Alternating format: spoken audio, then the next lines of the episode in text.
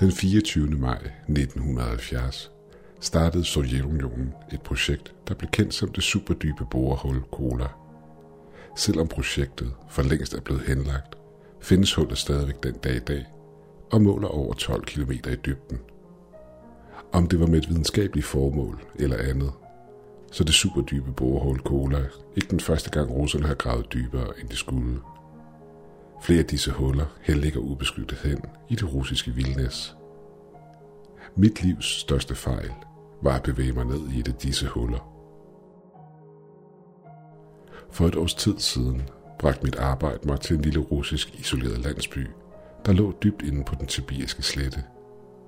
Det er en lille by, som huser omkring 200 mennesker, hvor de fleste er fiskere og jægere. Det var ikke første gang det, at være videnskabsmand havde bragt mig i en underlig situation. Jeg er geolog, hvilket i sig selv ikke er ret vigtigt for historien. Men jeg havde en del erfaring med hensyn til eftersøgningsoperationer, hvilket jeg havde været en del af hjemme i staterne. Mit russiske var heller ikke noget at råbe højt om, i det der kun var to i landsbyen, der snakkede engelsk ud over mit hold. Så det var lidt en udfordring i dagligdagen. Men med den rette indstilling og villigheden til at dele en flaske vodka, var landsbyboerne nok nogle af de mest gæstfri mennesker, jeg nogensinde havde mødt. Især nød jeg selskabet af landsbyens eneste betjent, en fyr ved navn Vadim, der til alt mit held snakkede en lille smule engelsk. Hans job bestod for det meste i at følge folk hjem, når de havde fået lidt for meget drik. Men tit og ofte deltog han mere i drikkeriet, end han prøvede på at stoppe det. Lad os bare sige, at vi blev meget hurtigt gode venner. Vi nød opholdet i den lille isolerede landsby. I hvert fald lige til den 9. måned i vores udsendelse. En af de lokale, en syvårig pige, var forsvundet. Hendes navn var Daria, og hun og hendes venner havde været ude at lege i området omkring, hvad vi gik ud fra, var en gammel og forladt sovjetisk silo. Hele bygningen havde været lukket af i næsten 40 år og efterladt og glemt. Men landsbyens børn elskede at hænge ud i området. På netop den dag var siloen åben. Døren var faldet sammen, hvilket afslørede et stort rum fyldt med elgammelt udstyr. Selve rummet var henlagt i støv, og gulvet var domineret af et stort mørkt hul. Hullet i sig selv målte omkring 10 meter i diameteren, og dybden var for os ukendt. Over hullet hang en simpel elevator, lidt som den slags, man bruger i de fleste miner rundt omkring i verden. Alt vi kunne se i det hul, der jeg var faldet ned i, var endeløs mørke. Jeg vidste med det samme, at faldet i sig selv måtte have taget livet af hende. Også selvom der måske i bunden af hullet var en pool af vand, ville det være fatalt. De andre børn insisterede på, at der jeg havde råbt efter hjælp, efter hun var faldet i. Hvilket gav os, samt forældrene, et lille glimt af håb. Det var første gang, jeg havde set Vadim arbejde effektivt for at stable en redningsaktion på benene. Men det at ringe efter hjælp, så langt væk fra alting, var en håbløs opgave. Og selvom de sendte hjælp, ville den nå frem alt for sent. Da jeg for tidligere havde noget erfaring med redningsaktioner, samt en basal viden omkring førstehjælp, valgte mig og en af mine kollegaer Stanley at melde os frivilligt til at lade os hejse ned i hullet sammen med Vadim. Imens et par af mekanikerne arbejdede på at få liv i de gamle maskiner samt elevatoren, fandt jeg et par reb frem og bandt det fast i håb om at kunne måle dybden på hullet. Selvom længden på rebene til sammen var over 300 meter, ramte de på intet tidspunkt bunden, hvilket gjorde os en smule nervøs. Et par timer senere råbte mekanikerne, at elevatoren nu var klar. De havde samtidig fundet nogle beskyttelsesdragter, der ifølge nogle af de få dokumenter, der lå spredt rundt omkring i bygningen, ville beskytte os imod varmen under nedstigningen. Da de fortalte det, vidste jeg, at det eneste vi ville hive op for hullets mørke, var den livløse krop af pigen, så forældrene havde noget at begrave. Er I klar, spurgte Vadimos. Dragterne var dårligt filtreret i forhold til vores utrænede kroppe. Vi trådte ind i liften, hvilket bestod af et rusten metalbur med huller i. Vi fik udleveret en walkie-talkie, så vi kunne kommunikere med folkene på overfladen, samt et par gamle lommelygter. Vi er klar. Sænk os ned, sagde Stanley. Tandhjulene på det elgamle maskineri begyndte langsomt at komme til live. Der var en lille skærm i liften, hvor en række tal stod på, som indikerede den pågældende dybde, liften befandt sig på. Det var en ekstrem langsom proces, det at blive sænket ned. Farten på liften var ikke mere end 30 cm per sekund. Men forandringerne i atmosfæren i hullet skete hurtigt. 30 meter. Mørket havde allerede omsluttet os. Det svage lys fra lommelygten var ikke til meget hjælp. Hvis du synes, det her det er mørkt, så bare vent til det bliver vinter i landsbyen udbrød Vadim med sin sædvanlige tørre humor. Både mig og Stanley trak på smilebåndet. Vil du ikke lige tjekke, om radioen virker, Vadim, spurgte jeg. Den virker. Ingen grund til bekymring, svarede han. 150 meter. For første gang siden vi startede nedstigningen, skrættede radioen til live. En stemme på russisk blandede sig med den statiske støj, hvilket gjorde det umuligt for en novice som mig at forstå, hvad der blev sagt. Hvad var det, spurgte jeg Vadim. Og de ville bare lige høre, hvor dybt vi var nede. Burde vi ikke kunne høre dem snakke?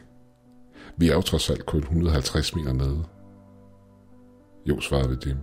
Det virker meget underligt, det her. Udover den brummende lyd fra liften, og Stanley, der nervøst skiftevis flyttede sin vægt fra det ene ben til det andet, var der ingen lyd fra folkene over os. Meget underligt mumlede Vadim. Noget ved Vadim virkede forkert. Jeg havde aldrig set ham så nervøs før. Er det bare mig, eller er det begyndt at blive lidt mere varmt her, udbrød Stanley efter et øjeblik stillhed. Det er ikke bare dig. Jeg sveder som et svin, svarer jeg.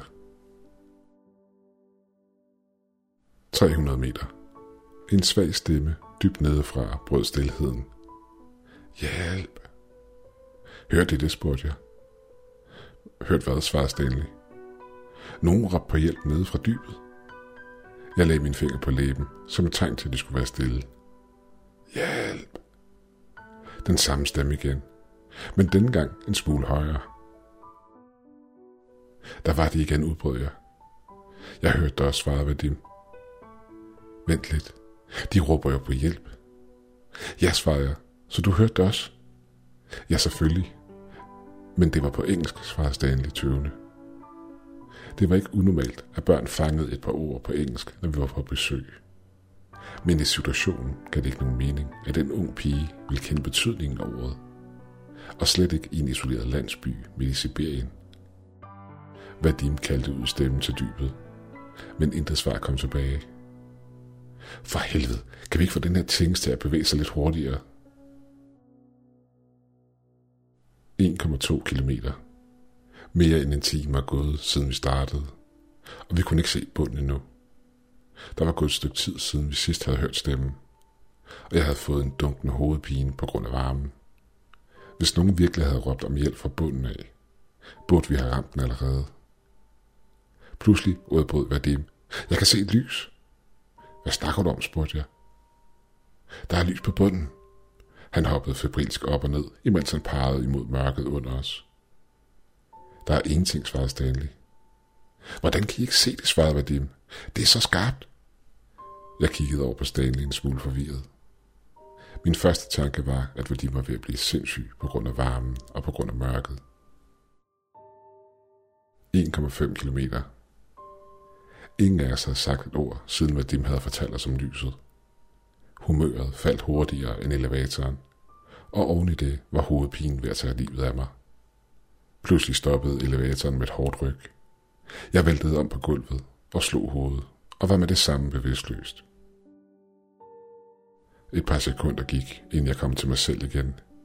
Jeg kunne se Stanley ligge ubevægelig ved siden af mig. Men Vadim? Vadim var ingen sted at se.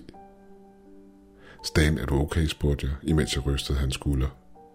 Han grøntede i det, han satte sig op. Hvad fanden var det? Hvad, hvad skete der? Jeg ved det ikke, svarede jeg. Men Vadim er væk. Hvad mener du med væk? Hvor er han? Ja, jeg ved det ikke, svarede jeg. Han, han forsvandt bare. Vi kiggede rundt i elevatoren. Der var ingen vej ud af den. Bortset fra de små metalhuller, der prydede det rustne bur, vi sad i. Det var umuligt for en mand af Vadims størrelse at forlade den igennem dem. Hey, jeg har fundet radioen, udbrød Stanley. Prøv at kontakte overfladen, svarede jeg kort. Stanley trykker knappen ind og prøver at ringe efter hjælp. Men alt han blev mødt af, var den statiske støj fra radioen. Fuck det her. Lad os komme op til overfladen igen, svarer jeg. Jeg klikkede på et par af knapperne på kontrolpanelet. Uden held. Fuck. Panelet er i stykker, og det er kun dem på overfladen, der kan hive os op. Stanley begyndte at råbe op igennem mørket, at folkene på overfladen skulle hive os op. Men vi vidste begge, at der var ingen chance for, at de ville høre os. 3 kilometer. Det havde taget os mere end 4 timer at nå så dybt. Varmen var blevet værre for hver meter, vi bevægede os nedad. Jeg havde allerede oplevet at besvime et par gange på grund af dehydrering, selvom vi havde medbragt masser af vand. Hvorfor har de ikke hævet os op endnu, spurgte Stanley med en svag stemme. Han var en smule ældre end mig, så hans krop stod ikke imod dehydreringen på samme måde som min. Jeg ved det ikke, svarede jeg. Er det overhovedet muligt at være så dybt nede? Stanley svarede ikke, da han var besvimet igen. Jeg var på nippet til at besvime for den 9. gang. Der noget, der lød som sang, rev mig tilbage til bevidstheden. Det var det smukkeste, jeg nogensinde havde hørt på russisk. Jeg forstod det ikke. Men det var så melodisk og så smukt. Jeg råbte efter Stanley med min svage stemme. Kan du høre det? Hvem synger, svarede han mumlende og halvt sovende.